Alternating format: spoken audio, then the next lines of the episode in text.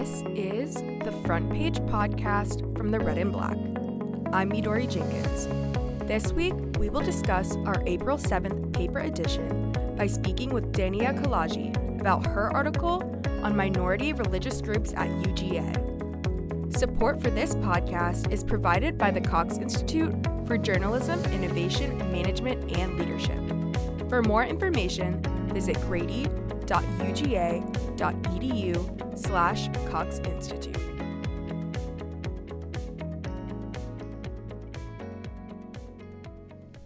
Dania, it's always great to have you on the front page. So welcome back. Thank you so much for having me. Excited to be back. Well, first, I'm just curious, what brought your attention to this story? Right, so I'm actually in a feature writing class with Professor Nicholas Childs, and we had to pitch a feature story.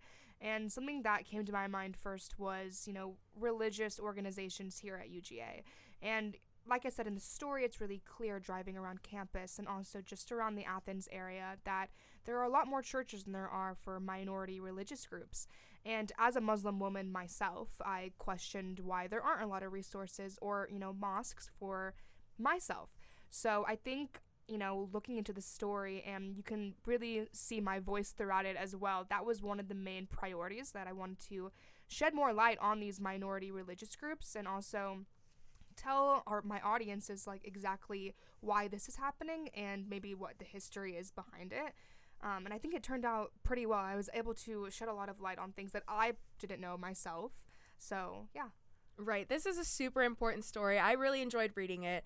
And can you talk a little bit more about the religious environment at UGA and kind of what this composition looks like?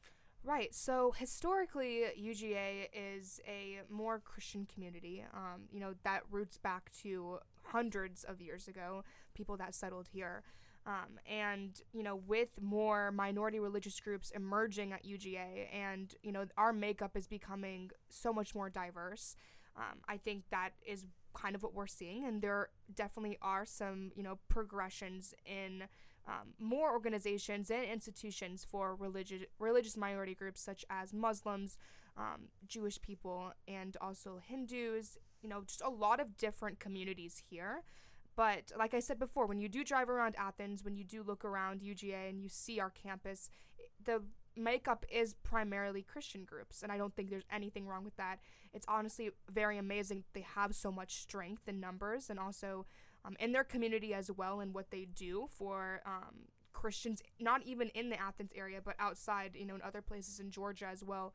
Um, but I do think that, you know, with these more progressive minority groups coming into play and more religious thought also, um, I think that it's still important to know what's around and what new things are happening. And throughout searching for answers in this story, what did you uncover about why this framework on campus and in Athens looks the way it does? Right. So, the main thing that I took away from this was the separation of church and state. And I had no idea. I mean, I do know what church and state is and the separation, but I wanted to know a lot more about it and why these distinctions um, between you know Christian groups and also other religious minorities are happening. And the thing that came down to the nitty gritty was private donations. So most of the Christian organizations that you see on campus. Um, such as Wesley and Freshly, and even like the Baptist campus ministries, they are all funded by private donation. So that means other donors, um, you know, they do have fundraisers and things like that, but also they just have a bigger support system um, as opposed to these religious minority groups. And it kind of does make sense when you look at the numbers of it because, like I said, there are a lot more Christians here in the community than there are Muslims and Jewish people. But when you look at, um, for example, the Muslim Student Association, um, they are you know one of the only Muslim communities on campus besides the Al Huda Mosque. Um, and those two organizations are both nonprofits. So they are not receiving private funds and they're, you know, kind of on bare bones. But they do have fundraisers, they have events to raise money, and it's really just like community awareness within their own bubble. But besides those private donations um, that they don't receive and that the Christian organizations do, um, that is one of the main things that I was able to uncover from this. You also talked to world religion instructor Hisham Qureshi about the separation of church and state. So, in his perspective, how is this separation affecting Athens, and is this kind of positive or negative? Right. So, one thing that I kind of battled with the story was looking at it in a positive or a negative way. And I don't think that, I mean, either perspectives um, is healthy for the situation. Yes, there should be more minority religious groups and more support for them. But this separation of church and state, you know, does really shed light on why these numbers are happening and why the community uh, communities, you know, for minority groups are a lot smaller. So people might be a little bit shy from even joining um, because the basis of religion is really hard to talk about or even, you know, express yourself as a college student. Um, so that just might be one thing that students are shying away from as well. Um, but I think that, you know, on the basis of money and, you know, these donations that all the organizations are receiving is why we're going to be looking at a future where unless you know our policymakers or people in power um, don't you know start talking about this or start you know institutionalizing policies or even creating organizations that foster and make sure that every single religion is being included and inclusive um, that this is just going to persist for a while um, like I said before, not a bad thing, not a good thing, but just something that our community, I think, should be aware about.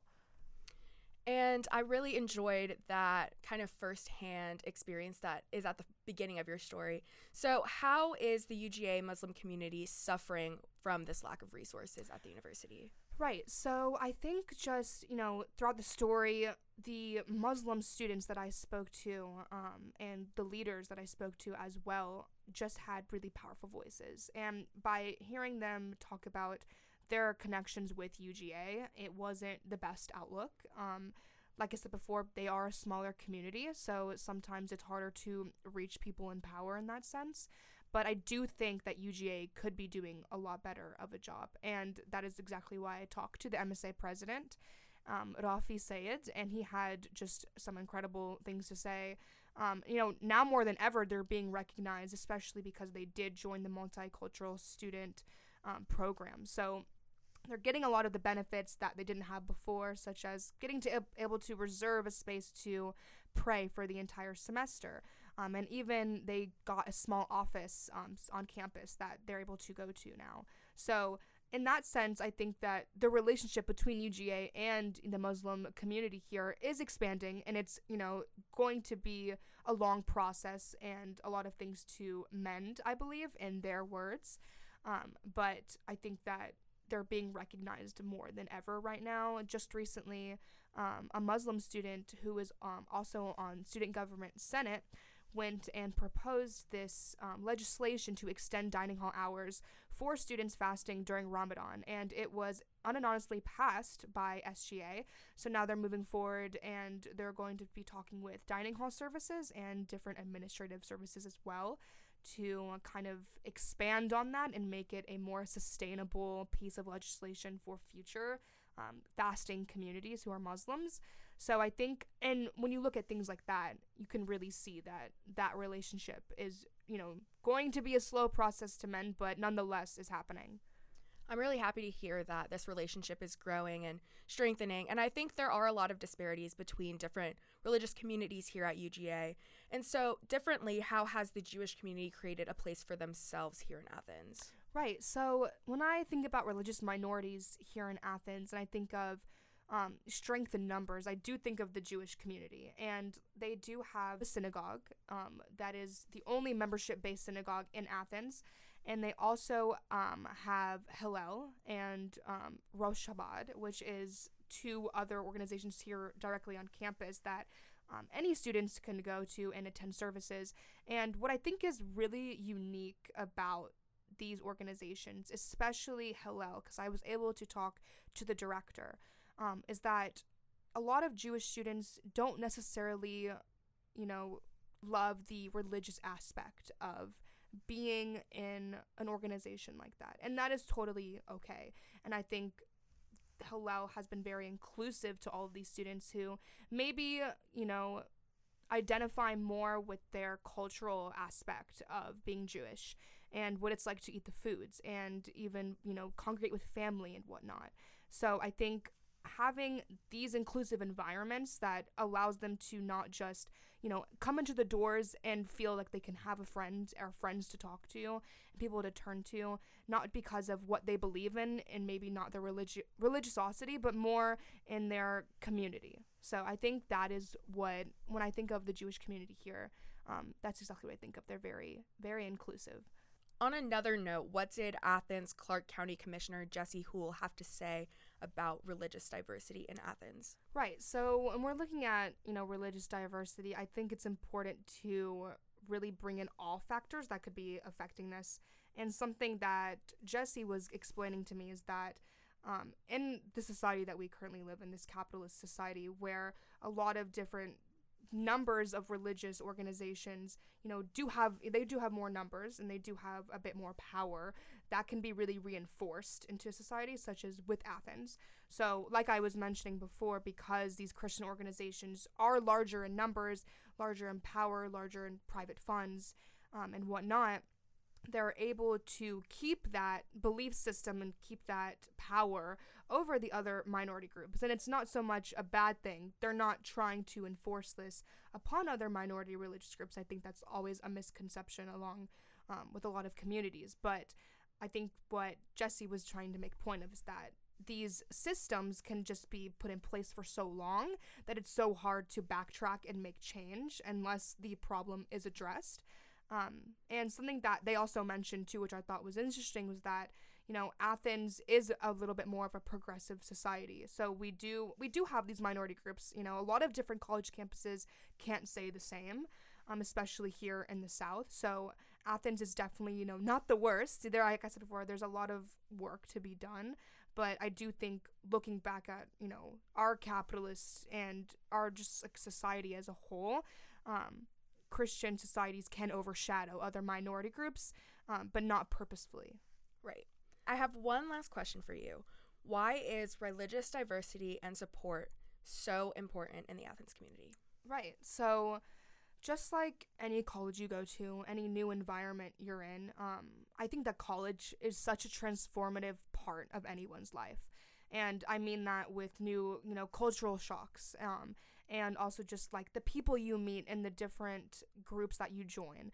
Um, coming to college, you really want to find your home. And when Muslim students come here, when Jewish students come here, some of them may not feel that home that they did feel when they were in high school um, or just in their childhood as well. So, religious diversity for college students, at least, I think is very important for them to find themselves and really um, attached to what they think is important in their lives.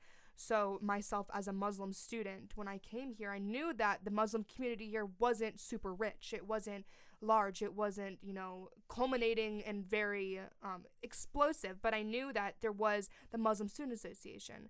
Um, I knew, like, in terms of my culture, there was the Arab Cultural Association. Um, and we have the El Huda Mosque. So there are resources, and I'm very happy that I can fall back on those. But without those resources, I don't think I could have really embraced my Muslim identity, my Middle Eastern identity, um, and just really trying to find friends that I really liked and I could relate to, especially now like during Ramadan when you're fasting um, you know, who are you going to turn to? Who is going to understand you the most when you can't eat or drink for, you know, a whole 30 days from sunrise to sunset? So, having those people to turn to and just really feel like you're a part of community, especially during college, like I said, when it is transformative and all these lessons that you learn here, you'll take with you to your adulthood and when you graduate. So, I think that having religious diversity, not only for Muslim students, not only for Jewish students, Hindu students, but for other communities as well, expanding in that essence is so, so important. I think it would also turn away a lot of people from wanting to come to UGA they know that they don't have a community they can fall back on. Um, but I think something that was really beautiful from this story, especially, was Abby, one of my um, students that I interviewed. She's a Jewish student. And one of the reasons she did choose UGA was because she knew that we did have those resources. And that's exactly the type of people that she turned to and who she'll always remember and really like um, identify with the most. So it's really apparent in just all the students that I've spoken to, even the students who I haven't, that having that religious diversity and having that community to fall back on is so, so important to their lives. Awesome. Well, thank you so much for sharing a little bit more about her about your story and also about your experience here. Thank you so much for having me.